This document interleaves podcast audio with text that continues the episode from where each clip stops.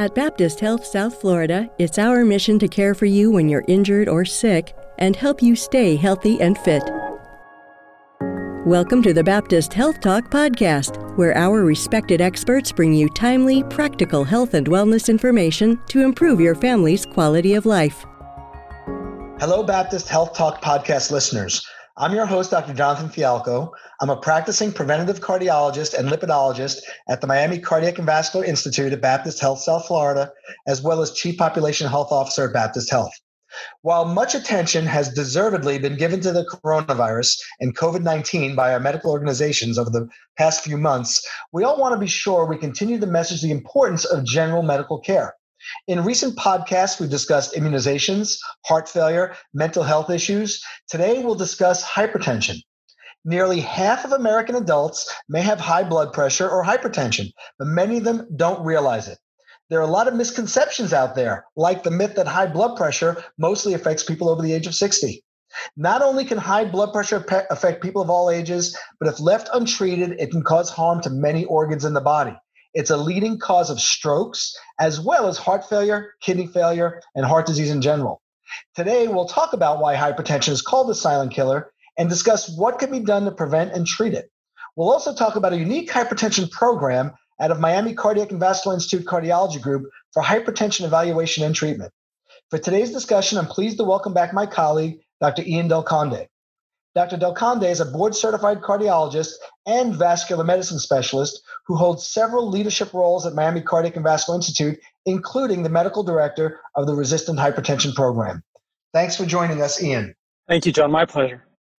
So, Ian, let's start with some of the basics, but I think very important, especially to the, the, the average person out there. Um, we talk about high blood pressure. It's easy to ask, what is high blood pressure? But maybe approach it by not what is high blood pressure, but what's happening in our bodies when we're hypertensive or have high blood pressure? Yeah, that's the uh, that's the fundamental question here. So, blood pressure, just so our audience is clear, blood pressure is the pressure that exists within our arteries, which are the pipes in the body. And our bodies were designed and built, if you will, to operate at a certain sweet spot. Uh, you don't want it too low, but you also don't want it too high. And we've known after a multitude of different studies that different organs end up getting damaged if you expose them to elevated blood pressures. And this includes the brains, the brain, the eyes, the kidneys, um, and for example, one of the, uh, the most recent uh, findings in, in numerous studies is that even the risk of dementia starts going up if you live your life with elevated blood pressures. So it definitely seems that people tend to be more afraid of certain things than others. And strokes and dementia would be two of the big ones. And as you're mentioning, hypertension at a younger age is clearly implicated in that risk as one gets older. So another of the many reasons to uh, evaluate and control your hypertension. So so we know hypertension is important. It affects the organs. Uh, we call it the silent killer. Why are there no obvious symptoms, and what symptoms would make someone concerned that they might be hypertensive? Yeah, this is a really important point, John. Um, there are no symptoms of hypertension, and I'm sure that that many folks in the audience have uh, at some point heard about the the frog in the the boiling uh, pot of water experiment. You you place a frog and you slowly start boiling the water. The the the frog never jumps out and it boils to death basically. But if you put it in boiling water, it'll immediately jump out. Well, that's similar to what happens with hypertension. If you slowly develop hypertension throughout life, your body slowly starts adapting. In most people, the vast majority of people will not experience any symptoms of that elevated blood pressure. And the only way of making that diagnosis is by actually measuring your blood pressure. And that's the reason self monitoring is absolutely paramount in this condition. So, how, how often and what population would you say should be measuring their blood pressure?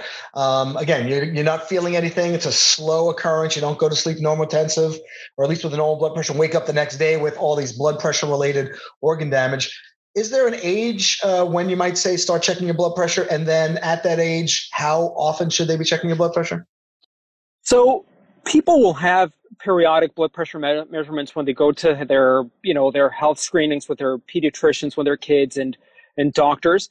But certainly after the age of 25 and even 30 i would say that most people and perhaps i'm biased look this is what I do all day, but but I really think that it's so prevalent in the community, as, as you mentioned in, in your opening statements, John, up to 40 to 50% of the general population in the United States and other Western countries will develop hypertension. So just statistically, there's a good chance that every one of us, no matter how thin and healthy and active you are, there's a good chance that any one of us will develop hypertension. So I personally think that after the age of 25 or 30, you should just check your blood pressure every now and then. And if you notice that it's elevated, that's the time to seek further attention. Blood pressure monitors are cheap and widely available. You can buy them in, in many stores online. How accurate are the blood pressure machines that they may have in the pharmacies or in um, some of the supermarkets? So, great question. Um, maybe 10, 15 Ian, years Ian, ago. I, I, love you, man, but all my questions are great. um, maybe 15 years ago, I would have said that you you should stick to certain specific brands that are very well validated. The reality is that nowadays, the vast majority of the devices that you can buy have, in some way or another, been vetted.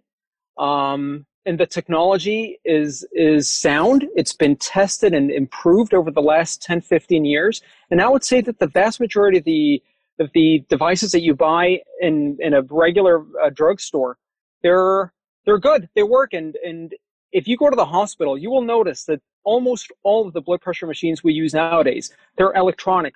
We rarely use the manual method nowadays. They're good. That's the bottom line. So you can obviously get your blood pressure checked at your doctor through a regular visit or just saying, I want my blood pressure checked. Um, there are health fairs that are done at, at, community centers or, or various places where blood pressures can get checked. And then those that are the most motivated, which we do recommend would be even for the family, buy a good quality, relatively low priced home blood pressure machine, which you can use periodically, check every few weeks at home. Those would be, I guess, viable recommendations. Yeah, absolutely. Um, so when should someone be concerned now? So now I'm checking my blood pressure every two to three weeks. Um, first question: Is there a time of day I should check? Should I do it randomly? And then when would I say, uh, "Wait a minute, uh, maybe I should get further help"? Right. So people have to be aware what the numbers are. You have to know your number. Uh, a normal blood pressure, an ideal blood pressure, I should say, is 120 over 80 or less. However, if most of your blood pressures are in the 120s to 130s range over 70s to 80s, you're probably fine. Remember, blood pressure is not static. It's not as if you're always going to have the absolute same blood pressure. Blood pressure is influenced by your uh, d- degree of hydration, your emotional state, uh, level of activity, a number of different features. So, blood pressure fluctuates a little bit, similar to the stock market. It goes up and down, up and down, but it always should stay within a certain range. And that's the 120, 130 that we're shooting for. If you're lucky, 110, great. Um, now, when should you get worried? When you consistently see numbers that are in the 130s, 140s, or even above. That's when you should know these measurements are high. Let me seek attention. So we'll talk about what one should do if they find that blood pressure readings a little consistently high. And I think the number, the meant, the word consistent is important. What kind of circumstances may someone find their blood pressure to be elevated during, but it's not hypertension? I mean, are there other things that may raise a blood pressure, but you're not necessarily hypertension with that risk of organ damage? Oh, definitely. And um, and I think that we have identified uh, a few things that are pretty common in life. For example if somebody injures, for example, their knee or their back, and they're taking anti-inflammatories, NSAIDs, uh, ibuprofen, that sort of medication, and they're taking it consistently every day for a few days, that can increase your blood pressure. Uh, alcohol can also increase your blood pressure if you're taking it at elevated quantities over several days. Um, and also emotional stress. Uh, this is something that we see in clinical practice. People who've been well controlled and they suddenly go through a period in life that is particularly stressful. Uh, and these do exist, unfortunately, but, but you, you can pinpoint that, that there is a correlation between emotional stress that can be prolonged and elevated blood pressures. So those sort of things can lead to elevated blood pressures without you necessarily being hypertensive. So, so speak if you would. Uh, those are great points. I mean, if you're angry and you're infuriated and yelling at someone, if you're in pain, you mentioned the anti-inflammatories, but being in pain itself can raise your blood pressure. So, going back to that word consistently. So again, I have an argument with someone, the veins are bulging in my head, I feel flushed, I check my blood pressure, it's high. What would make me determine that that's not hypertension? Speak a little bit to the the consistency, the freak, the recurrent readings that one needs. Right. So the best way to answer that situation is by getting additional data points. In other words, get additional measurements.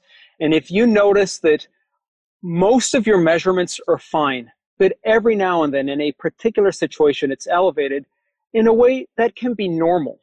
Um, again, blood pressure is is, uh, is a reflection of uh, of what's going on in our bodies, emotional state, etc. Similar to the pulse, to the heart rate.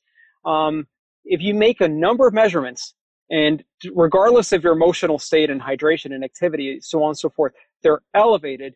Well, that puts you in a different category.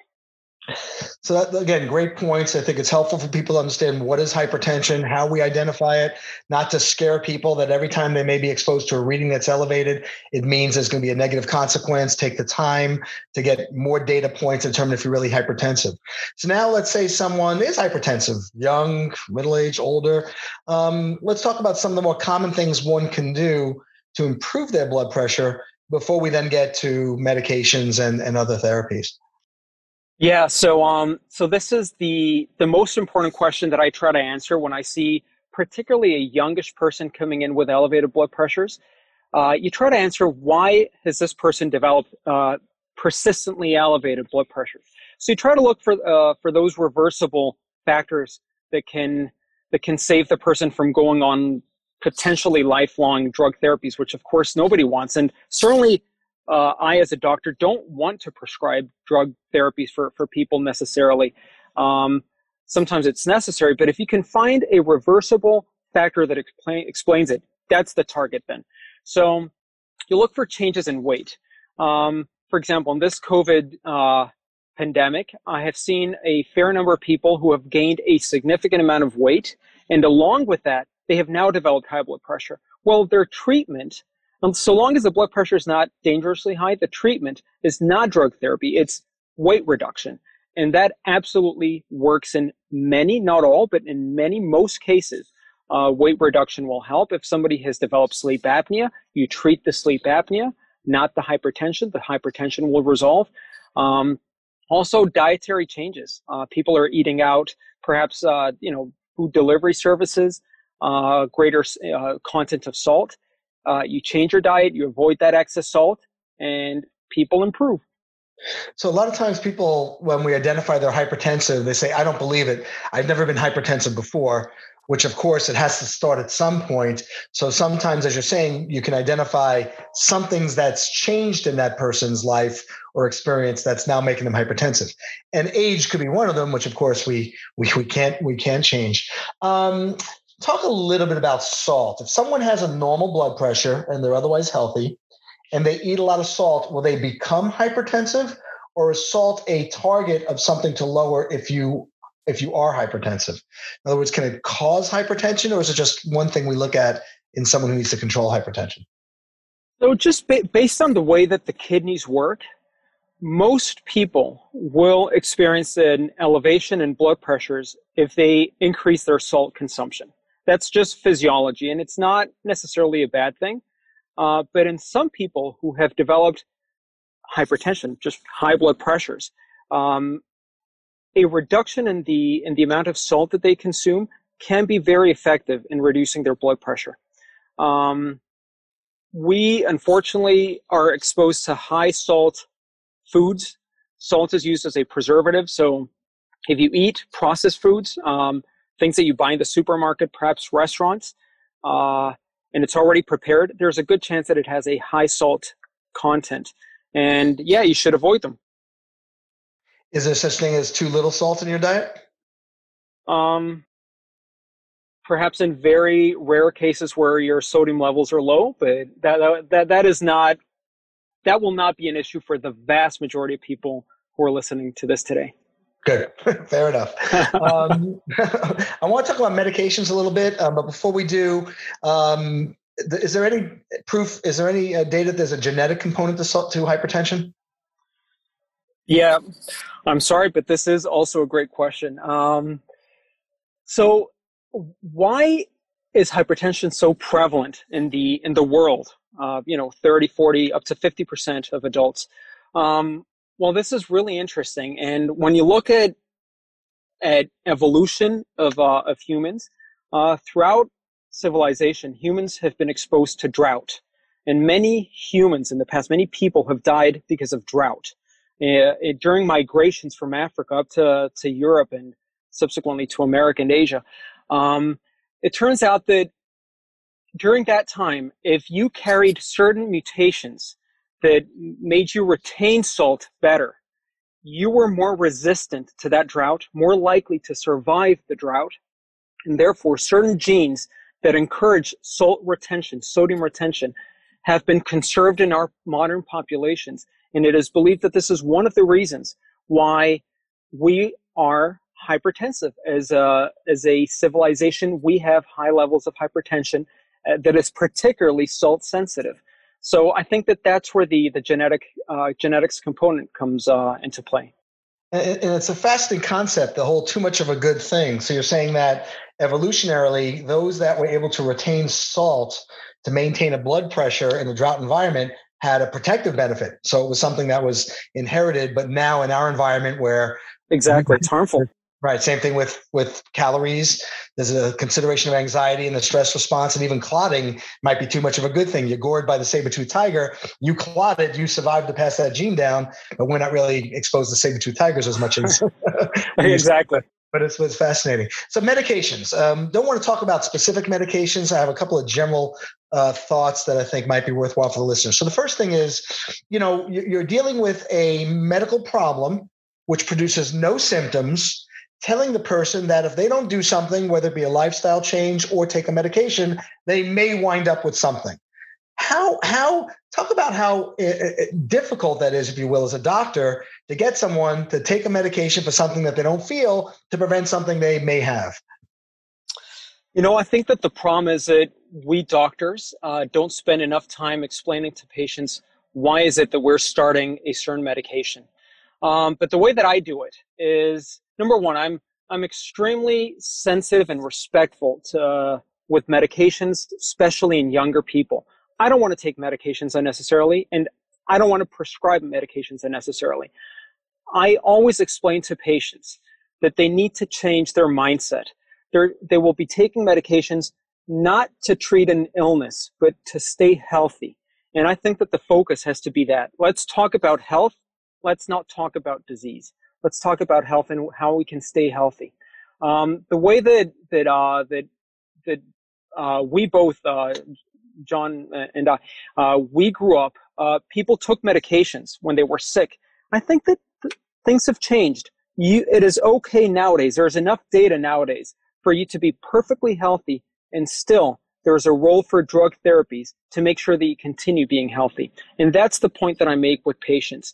Um, you're healthy, but your blood pressure is high, if we don't change course, it is expected that in the next 10 to 15 years, you may have uh, uh, damage to the heart, the eyes, the brain, the kidneys, etc. There's something we can do today. The best treatment is starting a medication. That's well said. If it's true prevention, you want to do something now to avoid something down the road that's preventable. Um, do you ever take people off blood pressure medications? And if so, under what circumstances? Yeah, you know, I, I would like this to be much more common than it is.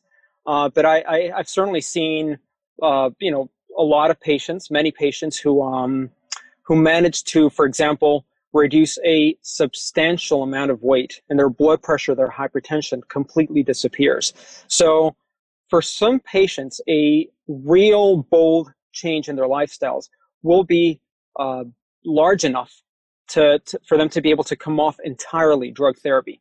And that's what I would wish for most patients, for all patients, but but obviously that's not the case for all of them. So the statement that, well, doc, I don't want to go on the medicine because I want to be on it the rest of my life. The argument is, unless you change something to not be hypertensive, you will be on the medication. But then the, con- the, the consequence of that, if you want to talk about, is the medications we use, and maybe talk about the long term safety profiles. Correct. And and I, I especially when I see people with milder levels of hypertension, uh, I usually I usually like to explain what the deal is to them and give them a chance, uh, four to six months, to really change their their lifestyles. Um, there is no urgency to starting these medications, and the real the, the reality is that once they start them, they will probably stay on them for a long, long time. So it it pays off to to to be gentle and to be gradual. Fair enough. Um, can you can you then address the concept you said you put them on, they're on the medications, you know, uh, indefinitely. Um, that doesn't mean if they feel something on the medication, there aren't options. There aren't, you know, they still should still discuss with the doctor.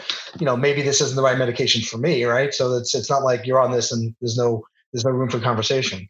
Oh, absolutely. And and the uh, the good thing about this is that we have so many different uh, drug options to our you know available to us that we can we can find the right medication to the right person with essentially no side effects. Um, before I get to the last topic, which is our resistant hypertension program, I, I just want to again elaborate on a, a, point you did make.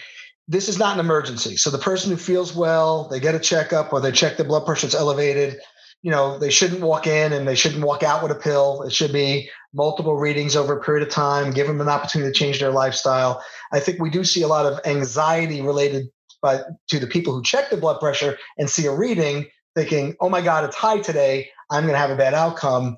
Um, you know, speak a little bit. This is a chronic process. Yeah, it's a chronic process, and yeah, it's true. Uh, th- there's a lot of anxiety related to seeing that number. People place so much emphasis on that number, um, which it's okay, but it also has its risks, and anxiety is one of them.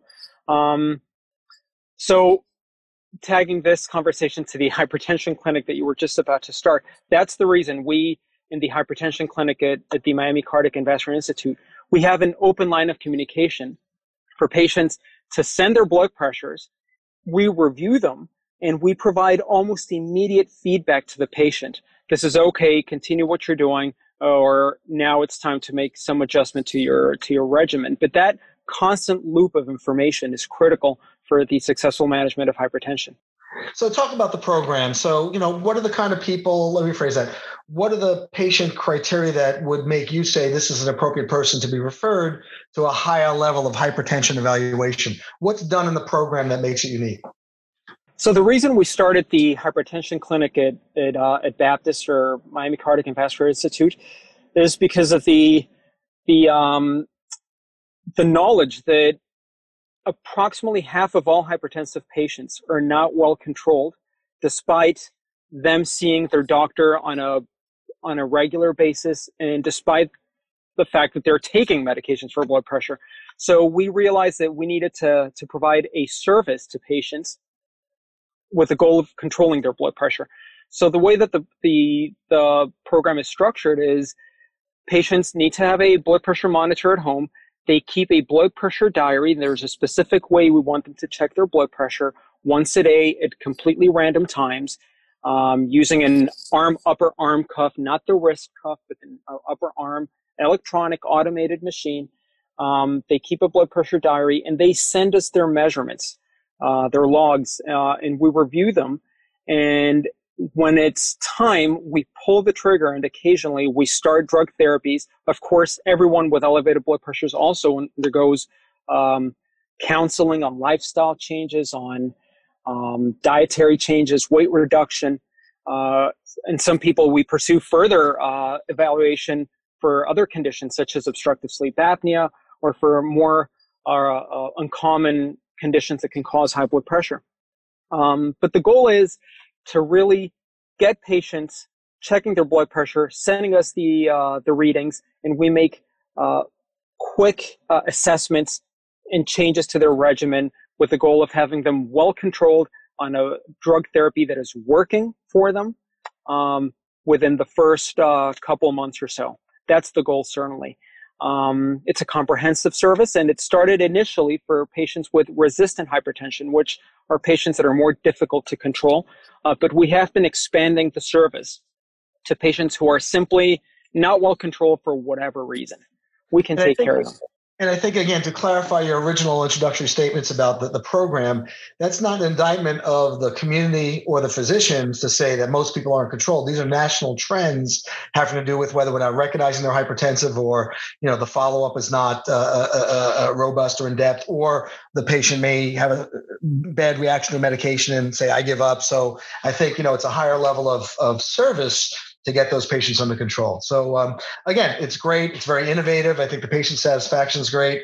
Um, you've given us tons of information, Ian, and it's always a, a pleasure, you know, um, having you as a guest. We talked about what is hypertension, why it's important. We talked about how to identify it, medications. Then again, resistant hypertension and the hypertension uh, program at um, Miami Cardiac Vascular Institute. Um, so, any final comments you'd like to mention um, to the listeners? Anything you want to reiterate? The only thing that I would say is the same way that you know exactly how much money you have in your bank account or how much gas you have in your car, you need to know what your numbers are your blood pressure, your glucose, your cholesterol. But because today we're talking about hypertension, I'll reiterate it. Know your blood pressure numbers, get a device, check your blood pressure at home. Thanks again. Um, a little bit lengthier than our usual podcast, but I think the information is so cogent and so helpful. Um, Ian, really appreciate the time. Uh, go back to work. Um, My pleasure. Thank you. Um, and to listeners, uh, as usual, if you have any comments, thoughts, ideas, or future topics for a Baptist Health Talk, please email us at baptisthealthtalk at baptisthealth.net. Stay safe, mask up. Find additional valuable health and wellness information on our resource blog at baptisthealth.net/news.